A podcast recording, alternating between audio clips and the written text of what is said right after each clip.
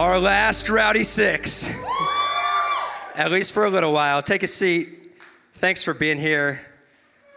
I feel so nostalgic right now. I hope to sign all your yearbooks after service. But who knows, it may come back around because hopefully we're going to have to add more services in the future because more people are coming and we break fire codes, and so we've got to add more services, and maybe the Rowdy Six will come back. Who knows?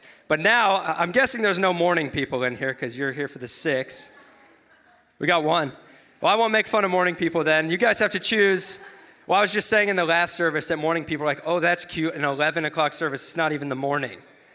That's the afternoon for them. They've been up since five, praying for all the rest of us. Dad on vacation, judging everyone for sleeping in on vacation. Oh, didn't know if I'd see you today because I slept in on vacation. You need to be condescending to me. So, anyway, you guys are all going to sleep in. I already know that. So, you have to choose between the five and the seven. The five being the smart choice because you can go to church, you can watch football all day, go to church, go eat, see the Sunday night game, and go to bed at a reasonable hour ready for the week. And then I know some of you are going to come to the seven because you just want to stay out all night and you don't care about your job. So, whatever you choose, we're growing and it's fun. It's really crazy. Um, I know that some of our more sinful people are not here on Labor Day weekend, but for a lot of weeks, we've been maxing this service out, and that started to make us think hey, we need to make more room in this church. And I just want to say from the top that we're not making more room to like get a higher number for a statistic to report to nobody. Like, we want to make more room in this place so more people can experience God. We want more chairs open for more people so your friends can come and experience what you're experiencing in this family. And that's why we're doing this. And so our church grew through the summer, which is awesome because churches normally shrink through the summer. Our venue here is helping us. They're giving us all day Sunday now instead of just the afternoon and evening so we can have morning services. And they're actually in the future lowering our rent to keep us here. Our venue. Pretty awesome. And, and I think that these kinds of like very logical, business minded things speak to me where I'm like, God's got our back here something's happening in this place, and He's going to do whatever to help us grow. And so, as we grow, I have two things to ask of you because adding a service means all hands on deck. It means we need more people to help make it happen. So, the first thing I would ask of you is if you don't serve here, would you consider signing up to serve today?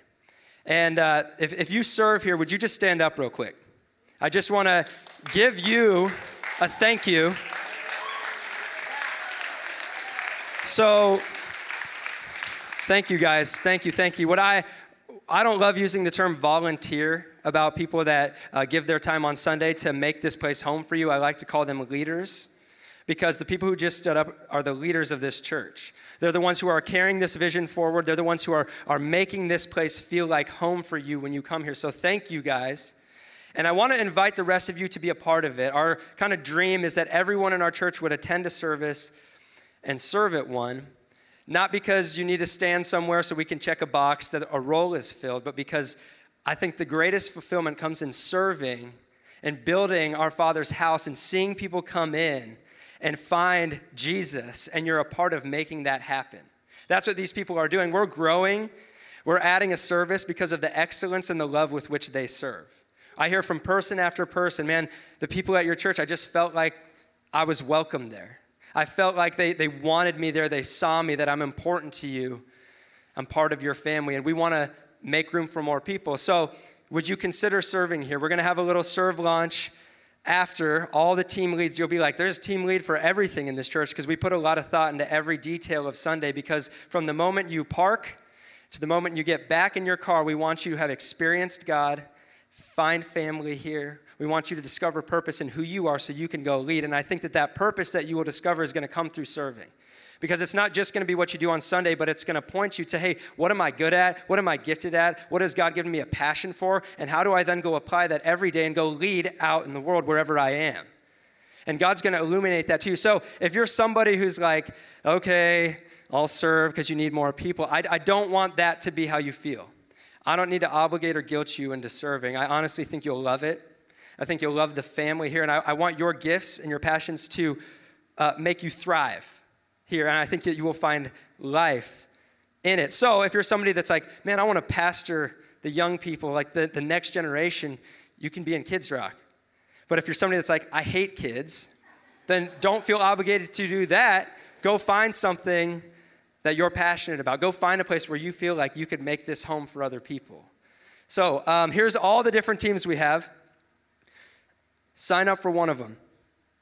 Talk to the team lead and they'll work with you with your schedule. We're not going to like make you be here from 7 a.m. to 9 p.m. as we roll into three services. We want it to be sustainable and life giving for you. So it'll work with your schedule. We'd love to have you on the team. We do uh, rally services for our, our, our team right before services. We have fun events during the year just for that crew, and we'd love for you to be a part of it. Uh, the other thing that I'm going to ask of you is there's a, a little invite on your seat, and we've got stacks of them, so take a bunch when you leave. They say, Come and see on them, which is the title of this message. And I, I want to ask you to invite people this week to be a part of this family. And I know right off the bat, you're like, okay, autopilot tune out. Here comes a message about we need to be inviting people to church. And I just want to say with full integrity on behalf of our team that we're not in this for a statistic. We're not in this for a count or a number of people. We, we literally just want more and more people to be able to experience God. We want more and more people to find family.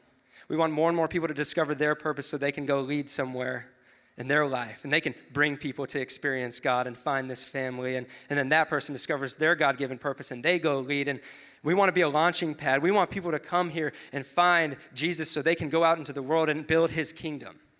And that's why we want to put more chairs out and add more services. That's it. There's no like giving campaign at the end that I'm. And so invite your friends because next week we're raising money for Doug's Escalade. There's none of that. We genuinely just want to build the kingdom and more people to experience God. And so uh, I know that it'd be very, like, it sounds simple. Like, okay, so come and see. So I'm going to go hand this to somebody. I get your message. Thanks. Why don't we just do worship and we can get out of here? But I also, I know that inviting people to church is not simple. Like, it sounds simple, but it's not. Because if it was, then we would all invite everyone we know to church, right? But we don't. I don't. There's a lot of complexity to the invitation to tell somebody to come and see. But we believe, we're calling this Secrets Out because we believe that the best kept secret in Austin is right here in this place, is this church. And I know you might be like, well, that's arrogant to say.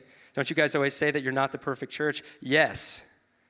And it's not about us. Like we always say, we're imperfect people pursuing a perfect God. The reason that the secret needs to get out is because of that perfect God, because He's moving in this place.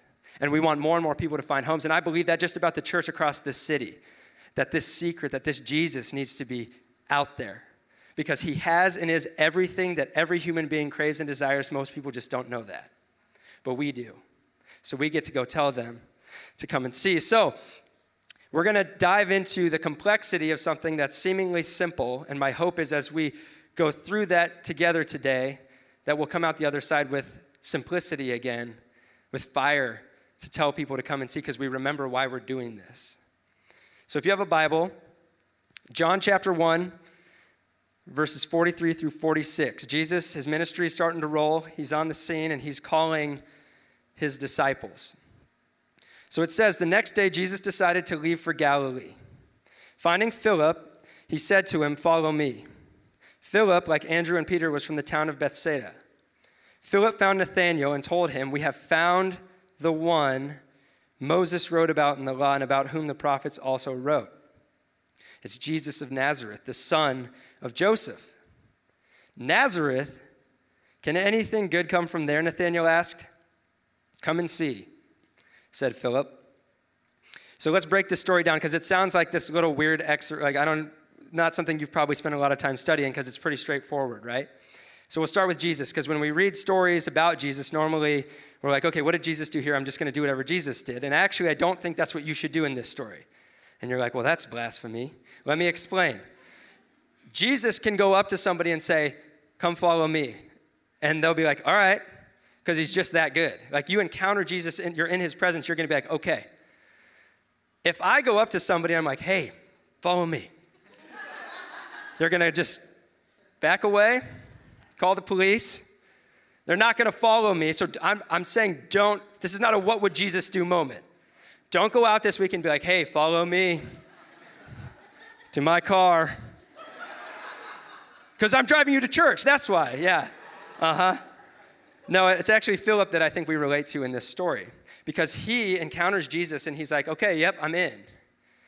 And his first thought is, I need to go get my bro Nathaniel. He's got to come too.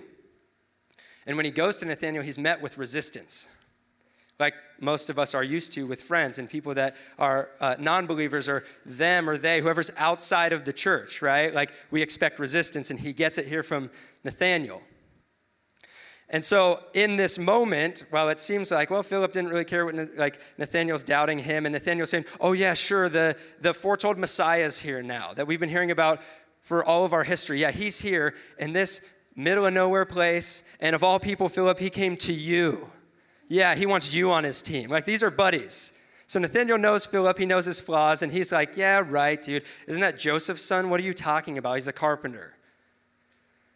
And so, in this moment, I think is where we're met a lot of times where we expect, well, they don't, maybe I just leave them alone. I think there's two places of doubt that cause us to just not say anything, to not invite.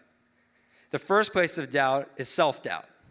And I think it's us sometimes thinking, well, if they start to ask me hard questions, I'm not going to know all the answers.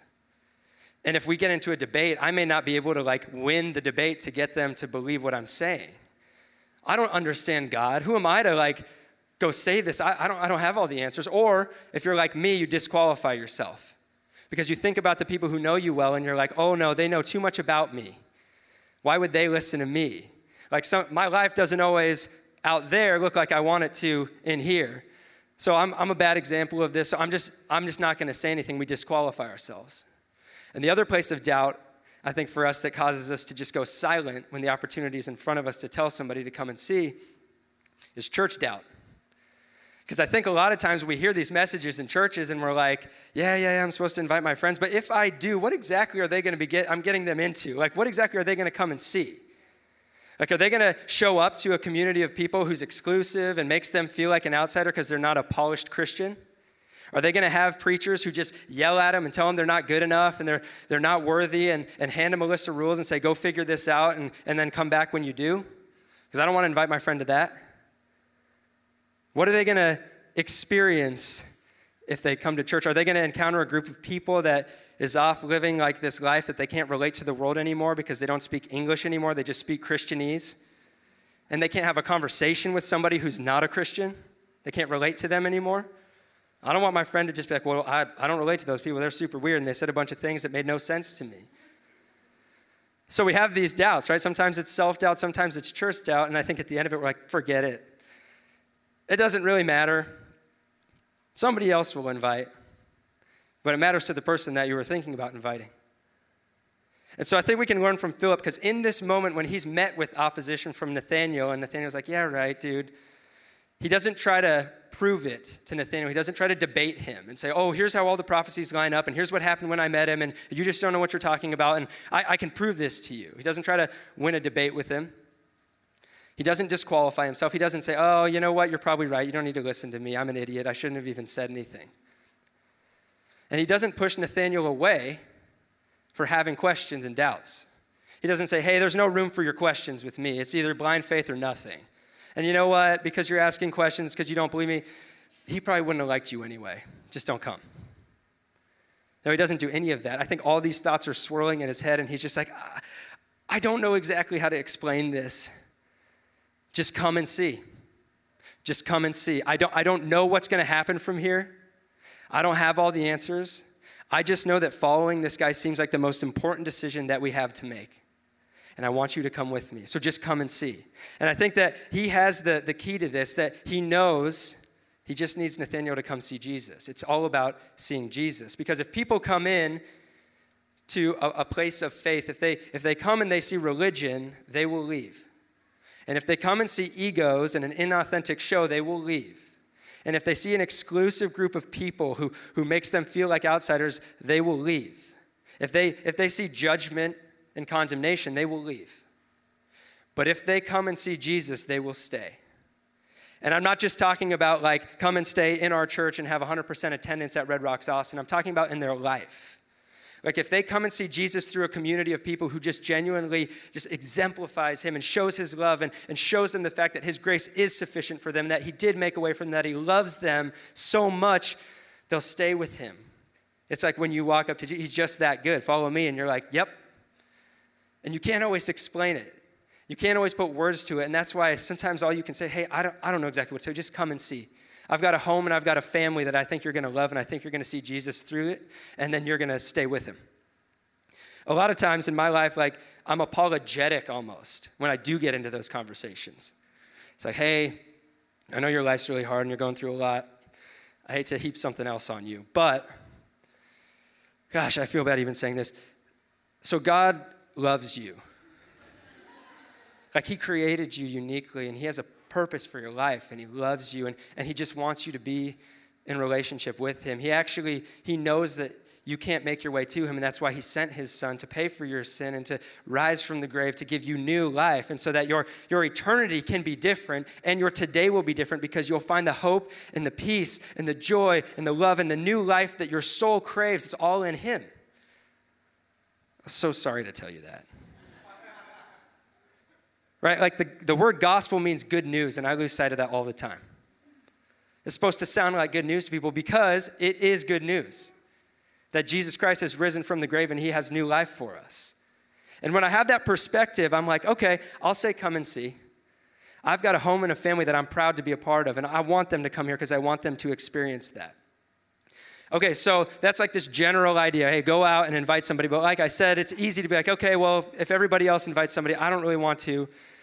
But man, it matters to the people in your sphere if you do. And I want to make this personal for you with some stories of our church.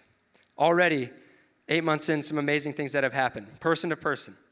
So, uh, Amy, who is our video team lead, she came to our Thanksgiving dinner last fall. She said, This is my family, this is my home. And she started to get involved here and she started to find like this new life with Jesus. And he was doing so many cool things in her life. And she always had her boss on her mind like, man, this, this fullness, this life I'm experiencing with Jesus, I want that for him. And I'm guessing, because most people do, he probably has some church baggage, and inviting him to church, he's probably going to be a little resistant to that. But, but Amy just said, hey, come and see. And because she did, we have Doggo in our church. And you see him up here shredding on his electric guitar. He's part of leading us in worship. And he showed up here because Amy invited him, and then he kept coming back. And we, we asked him, we put it on Instagram, like his story and why, why he stayed here. And he said, The love and grace of these people has changed my life, and that he's rediscovering his relationship with God. And I want more doggos in this church because more Amy's say, Come and see.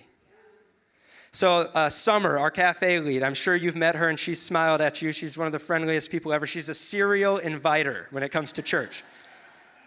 And she works at a restaurant in the domain. And what I love about Summer is she doesn't view working at a restaurant as insignificant because it's not vocational ministry. She sees it as an opportunity every single day. So she carries invites in her apron and she hands them out to coworkers and people at her tables, and she's going to get fired eventually for it. and so one of those people was her coworker, Justin. And she kind of had that same thought of like, well, I don't know. He's probably got some church baggage, and I don't know if he's going to want to come. But she's just, it's summer. So she's like, You just got to come and see, man. And he showed up when we launched, and he told me a few weeks later that in this room he experienced God in a way he had never before in his life. And there, this is him. He's on the right. His family right there. They, this is them with friends they brought to Easter. Because Summer said, You got to come and see. And then they experienced God here, and they found a home here, and their family here. And they're like, Well, we want our friends to come and see this too. And I want more families like that in here because more people like Summer say, come and see. So the Robinsons, awesome family in our church. They met Jake and Sarah Schultz, and they said the same thing. Hey, you guys should come and see our church. So Jake and Sarah showed up, and, and before long, they're serving here, and they've got smiles on their faces every single week, and their kids are in every other Instagram photo we put up because they're so cute, and we owe them royalties for that. This picture for me is why we do this. That's Jake coming out of the water saying, No, no, I found him. He came to save. He's that good. And, and I'm going to go tell other people about this in my life. I'm proclaiming this. And, and this happened because the Robinson said, Hey, come and see. And Ryan just told me that now Jake and Sarah came to him today and said, Hey, it's time for us to open our home. We want to lead a group. I want more families to find family and open their homes so other people can find family because people like the Robinsons say, Come and see. Come and see. Uh, my story. So I was I moved to Austin to be a part of this church, and I'm in this group text for a bachelor party back in Denver. And I tell the guys, hey, I can't make it. I live in Austin now, sorry. And later that day, I get a text from a random number that says, hey, I know Chris too. I can't go to the bachelor party either. Do you want to meet up that night? I live in Austin. Let's get dinner and let's FaceTime him and just tell him congratulations on the coming wedding. So we go to Buffalo Wild Wings, and I'm like excited. I told Steph, I'm like, this is going to be my first Austin friend. I'm making a new friend in this new city. And I get there, and Brandon has the correct taste in sports, so we hit it off. I'm like, this is a good guy. And then the conversation gets to the point where it's dangerous as a pastor, where I say, So what brought you to Austin? Because he's going to ask that back to me. And when you're a pastor and you tell people, Oh, I came here to plant a church, they're either going to try to fight you or they're just going to immediately find a way to leave, like, oh, that's cool. Oh, I just died. I got to go. Sorry. or the worst of all, they start trying to justify their life to you. They're like, oh, you're a pastor. Well, I, I donate to charity and I volunteer, like, not as much as I should, but I do volunteer. Like, I've had that happen to me. I'm like, hey, I don't know you. This is not a job interview. You don't have to prove yourself to me. I promise you're a better person than me just by knowing me really well. So you're good. So I tell Brandon, hey, well, I came to be a part of this church plan, and we're going to have some pre launch services, and we're going to launch in January. If you ever want to come, you're welcome. We'd love for you to just come and see. So Brandon showed up to one of our pre launch services, and he told me later he did because he didn't want to then go to our friend's wedding and me see him there and be like, hey, remember when I told you about that thing I committed my whole life to and you didn't come? Thanks for being my new friend in Austin. Which I wouldn't have judged him for because coming to church is like, it's hard for some people. But he showed up and then he started to come back, and then he signed up to serve, and now he's the head of our security team. And, and I, I see, the, I have these moments in this church where I'm like, gosh, are we doing anything right? Do we know what we're doing? Why, why am I a part of this? I'm the last person that should be here. And then I see moments like this, like this is Brandon leading a, a pre service rally for our volunteers, who I had just met at Buffalo Wild Wings a few months before. And he's like, Yeah, I don't know about church. And you probably don't recognize him because he's lost a ton of weight and he looks amazing. But this is Brandon leading other people. It started with a simple, almost timid come and see from me. I have these moments where I overthink our church and I'm like, gosh, what the heck is going on here? And, and I'll be standing over here in worship and then I'll look over. And while I'm overthinking and trying to control and doubting, I see Brandon, eyes closed, hands in the air, worshiping. I see him experiencing God. I see God using him to, to lead other people. And I'm like, that's, that's why we do this. That's what this is all about. This, is a, this isn't about, that's not a stat to me. These pictures of people, those are, it's not about stats. This is about life change and transformation and human beings finding Jesus. That's why we say, come and see. So a couple weeks ago, I woke up at 4 a.m. to a phone call from our friend Mary. And Mary was in Denver at the time, and our beloved worship leader Emily was watching her dog. And Mary's like, hey, I'm sorry to call you in the middle of the night, but Emily went late to let her dog Sydney out. And when she went to get the leash, Sydney booked it out the door and ran away. She's like, Emily's been out there for a while looking with Sarah. Can you go help them? I'm like, okay. So I get my dog because we're like, we'll give him the scent and then he'll go lead us. but my dog is not a genius. So he didn't. Doug's with me, and we're walking around. Uh, let's pull the dogs up here so we can just, I want you to really picture them. So on the right is Sydney, who ran away, the greyhound, which is not good because greyhounds are born to run. She's so skinny that she turns at a certain angle and you can't see her. And she has dark fur, so in the middle of the night, you also can't see her. And then that's my dog Bowser on the left. So Doug and Emily and Bowser and I were cruising around, and eventually we're like, we're not we're not to find Sydney. She's probably hiding somewhere. It's dark out. We can't see her. So let's wait till it gets light out, and then we'll start the search again. So we all go home, try to take a nap. And then people start putting some stuff on social media, like we're looking for this dog. And Chris, our parking lot chief, he remembers it's 2019.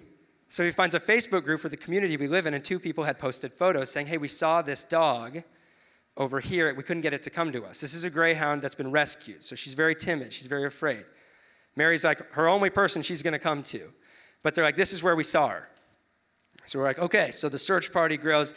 Doug and I have our dogs, and we're marching down, like, we're going to find Sydney. These guys are going to lead us.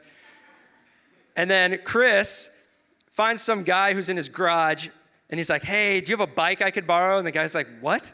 He's like, here's my car keys. If I don't come back with your bike, you can have my car. And the guy's like, that's a good deal. All right, take my bike. So Chris is cruising around looking for this dog. Emily and Summer and Amy are on foot. They're looking. And Doug and I get to the spot where Sydney was spotted, and this path splits in two ways. So we're like, all right, we're going to go, each go on one path. And as we start going, there's these trees in between us. And after a little while, my dog just kind of pulls me over there and stops. And I'm like, oh, it's happening. And I look through the trees and I see Doug and Luna, and we're like, our dogs are idiots. They found each other. but it, so then, right then, Summer calls me and she's like, Ethan, we see Sydney. We can't get her to stop. She's coming towards you. Try to get her to stop. They're like sprinting after her. And so I come out of the trees with Bowser and I look, and sure enough, here comes Sydney, just trotting along the path. So I'm like, Hi, Sydney. How are you? I'm safe. Remember me? Sydney doesn't even look at me, but she locks eyes with my dog Bowser and goes straight to him. Wag their tails, smell each other, and she just stops. And I just pick her up. and we took her home. You're like, well, that was uh, kind of a drop off there at the end of that story. So the obvious metaphor here, right, is bringing the lost home. And I just thought, like, this story is as dumb as it sounds, like it's been speaking to me ever since it happened.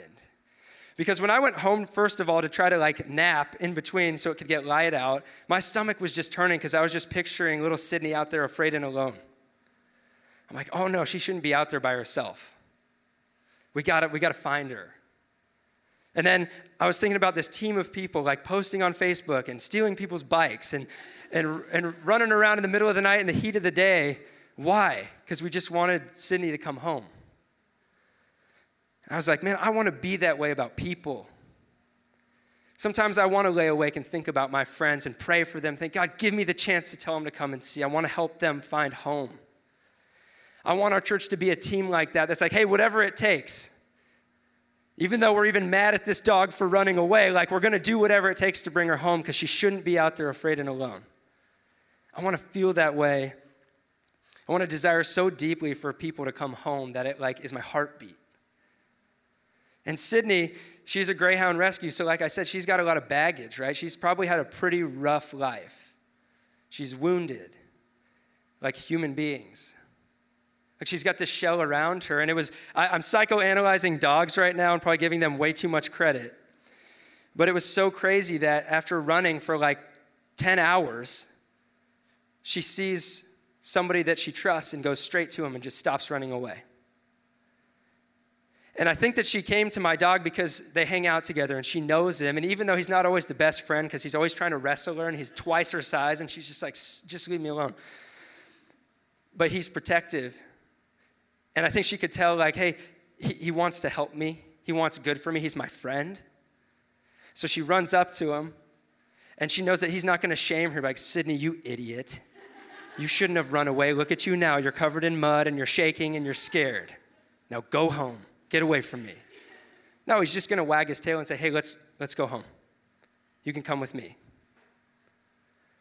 And it spoke to me that all the knowledge the explanations, the fancy Christian phrases, the answers that we might know, they don't hold a candle to the love that our friends see in us for them. I think that people are going to come and see Jesus because they see him in us, and they'll come with you. And the, the people that you meet, like your friends, and then the people that seem random that you meet, the, the them out there, the non believers, like the world that we sometimes like hold ourselves up and we're just like, they don't want to hear from us, they hate us. Sometimes it almost feels like we're like opposing each other. The people out there, they, they have a shell like Sydney. Why? Because human beings, I mean, they're depressed, they're lonely, they're anxious, they're afraid, they're broken, they're alone. There's people out there that have been made to be outcasts by the church. They've been told that they don't belong because their life doesn't match up with the polished Christian life. They've been treated like modern day lepers by the church. So why would they want to come? There's people with so much baggage that you bring the word up and they're just like, oh no, I've been told that's not for me. Right now, out there, there are families that are on the verge of breaking apart. There are marriages that are crumbling because they have no foundation to stand on. There are kids out there who are being abused and neglected and bullied.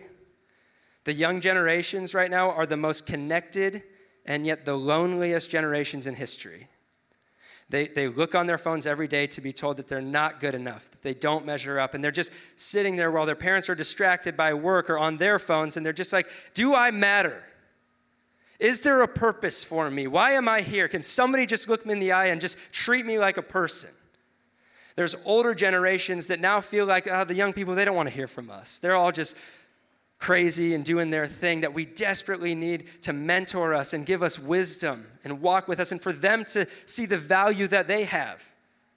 These are the people that are out there. There are students all the way to CEOs that are living in our cultural cycle, and what they're told is you better work hard so you can get the degree, so you can get the job, so you can get the promotion, to get the promotion, to make more money, so you can buy more stuff, and hopefully had a good time before you die. And that's it. Like, that is literally the hope of their life. And these are not bad people. These are not uh, people that we should say, yeah, they don't, they don't get it. No, they've just never been told where real hope is at. Right? Like we see celebrities who have reached the pinnacle of our society commit suicide because they have gotten to the place where everyone is looking and saying, that's where it's at. That's where life is. That's where fulfillment is. And they get there and they're empty and it makes no sense and they have no hope and they say, well, then forget it. I don't know where else to look.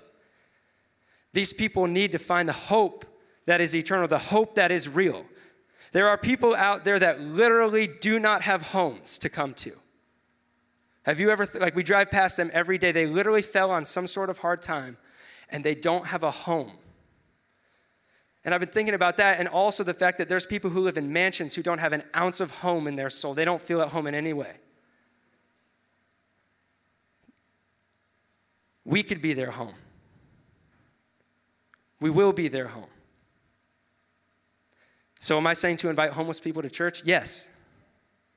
I'm saying you invite anybody and everybody to church. Why? Because this is their father's house. He made them in his image. So, I'm not going to be one to try to look down on them because maybe maybe their life doesn't line up with everything I agree with. But no matter their status, their life decisions, their struggles, their sin, how they might look that's different than me, or think that's different than me, or live that's different than me. They're his kids, and they're welcome in his house. So you invite anybody and everybody home. And history is different because people like Philip did that. They said, just come and see. If you come and see Jesus, you're going to stay. You're going to stay with him. There's this cool moment in Matthew chapter 6 where Jesus is standing before the 5,000 plus that he's ends up feeding. But before that happens, he turns to Philip. It names him specifically in the story, and he says, Hey, how are we going to feed these guys? And Philip's like, We're not. There's no way. And as the story goes and Jesus feeds them, I think it's this moment for Philip where Jesus is looking at him and kind of winking, like, Hey, remember when this was so simple just to come and see? Well, it's gotten a little more complex now because there's thousands of people coming to see, right? Am I still the guy that you were waiting for? Am I still worth following at the drop of a hat? Because if you trust me, all you have to do is keep saying, Come and see, and I'll feed the people. And I think we stand here at this cool moment as a church where we're like growing and people are coming and we're adding a service and, and it's awesome. And I think that challenge is here for us now to say, hey, are we going to keep saying, come and see, and trusting that Jesus is going to feed his people when they come home? Because he will. But you better be ready for a movement that's beyond what your imagination can think right now. You better be willing to believe that Jesus is going to bring more people than you can handle into your life, but He's the one who's going to feed them. We just say, Come and see. He's looking at Philip going, Hey, bud, are you ready for a worldwide movement? That's what you're being invited into. That's, that's what I'm telling you to tell people to come and see, because I'm going to come and change this world, not just your little circle. Are you ready for that? I am. We're a part of it. We're in this room because somebody told us to come and see at some point, right? I know Jesus because in a time in my life when I had a lot of questions and I had even more issues than I have right now, people who loved me and were, were just faithful to say, Come and see, they brought me home. And so, as you think about the complexity of something seeming so simple, and your thoughts, and you, you think of somebody to invite, and then the self doubt or the church doubt comes into your brain, or you're just like, ah, this seems like I'm going to be imposing on them. Like, so sorry to tell you. There's one word to always come back to, to stand on it and, and put it above everything else that might stop you and might make you silent. You ready for it? It's Jesus. And you're like, wow, brilliant. Do you think that up yourself? Duh. Well, here's what I mean. We're going to sing this song called What a Beautiful Name and it, this song is like it was an instant classic. Eh, it's, it was sweeping across the world. Everybody loves this song, and it's Hillsong, so of course it's amazing. But when it came out, I sometimes feel like the non-spiritual person in the room, where I'm like, everybody seems really into this, but I don't. It seemed kind of weird to me. Like, why would they write a song just about Jesus' name? Like, he did all these amazing things. Like, Jesus literally died, and he went and then killed death. And then he rose from the grave. Why not write a song about that? Like, it's a cool song, but his name, and then you start to think about the word and you're like, Jesus, Jesus. Wait, is that how that's spelled? Is that a word? Am I real? What's happening right now? Have you ever done that when you just like stare at a word for too long? It becomes that way, I think, sometimes in church because we hear it so much. And so I'm like, I'm missing something here. Why write a song that says it's this beautiful, powerful name like Jesus? Like, yeah, it's kind of a cool word. And then I was reading Matthew 1 and it clicked for me. You may be way ahead of me, but but here's what happens. This is like pre-Christmas, kind of the Christmas story. We're getting into it in Matthew chapter 1. So Mary has an angel come to her and says, "Hey, you're going to give birth to the son of God, and he's the Messiah, and he's going to he's going to be the anointed one that you've been waiting for." Well, Mary's engaged to Joseph. So she goes to Joseph and tells him, and he's like, Oh, you're pregnant. Okay, well, she cheated on me, so let's just end this, right? And then Mary is the very first human to pull the God card in a relationship. No, no, no, Joseph, this is from God. And he's like, Yeah, okay, so this chick not only cheated on me, but she's crazy. But Mary had the right to pull the God card, right? Like these days, we use it to break up with people. It's like, God told me to break up with you. They're like, well, I don't want to go to your church. Thanks. I don't like God anymore. Mary had the right to pull the God card. It was a valid use of the God card. Very few of them are. So Joseph's like, yeah, yeah, yeah, okay, okay, sure. And he just decides, I'm going to quietly just end this. And back then, engagement was way more serious. So he was just going to kind of try to help her out by saying, this is over. They kind of had to get divorced. But he was going to do it in private because she would be accused of adultery and probably killed for it in that time. And God's looking at this situation and he's like, okay, we got to help Joseph out because this is hard to believe. And Mary's going to need a husband. Jesus is going to need a dad, somebody to teach him how to build chairs. So we got to keep Joseph here.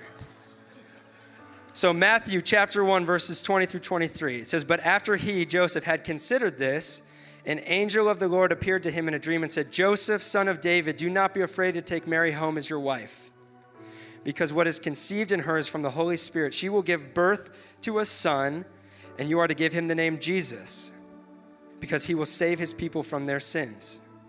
All this took place to fulfill what the Lord had said through the prophet. The virgin will conceive and give birth to a son, and they will call him Emmanuel, which means God with us. This angel comes and tells Joseph, This, this is real what Mary told you. This anointed one, this one who's going to come and he's going to lead his people, your people. You're going to name him Jesus. Why?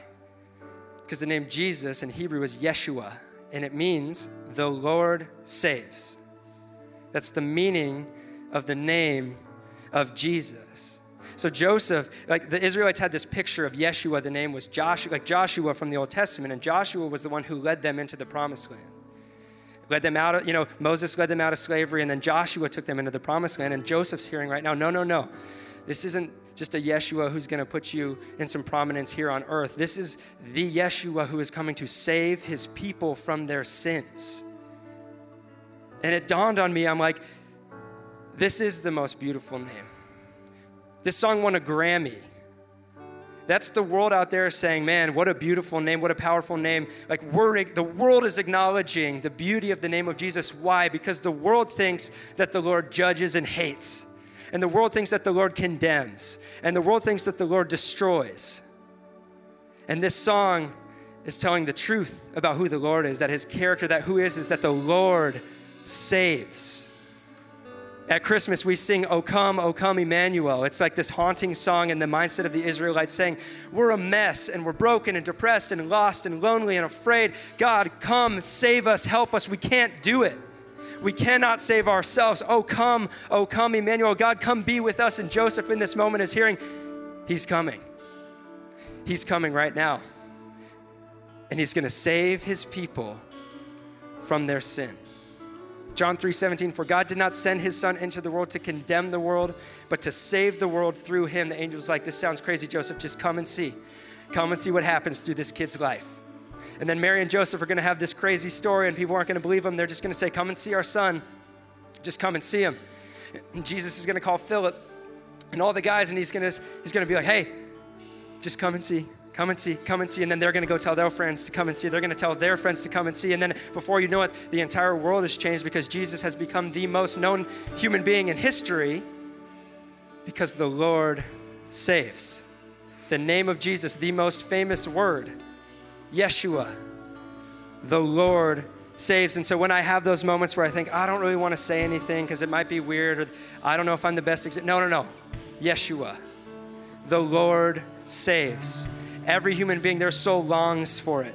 They long for Jesus because he's come to save them from their sins. So, these cards, if you guys would stand up, I want to hold these cards in your hand as we pray, and I want it in your mind to just represent people that need to know that the Lord saves. People that need to be invited to come and see Jesus so they can know him and know his goodness and know the most beautiful and powerful name, Yeshua, the Lord saves. So, Father, would you give us courage to invite? Would you give us opportunities to tell people just to come and see? And would they see Jesus in this family? Would they see Jesus in this place? Would they see your character and what you've done? Would they hear the name Jesus and would it, would it mean to them the truth that the Lord saves. Father, I pray for chairs to be filled with people who can experience you, who will find family and discover their purpose, and that they will then go lead other people to come and experience you and your goodness. And it's in that powerful and beautiful name that we sing this song and we pray these things in Jesus' name. Amen.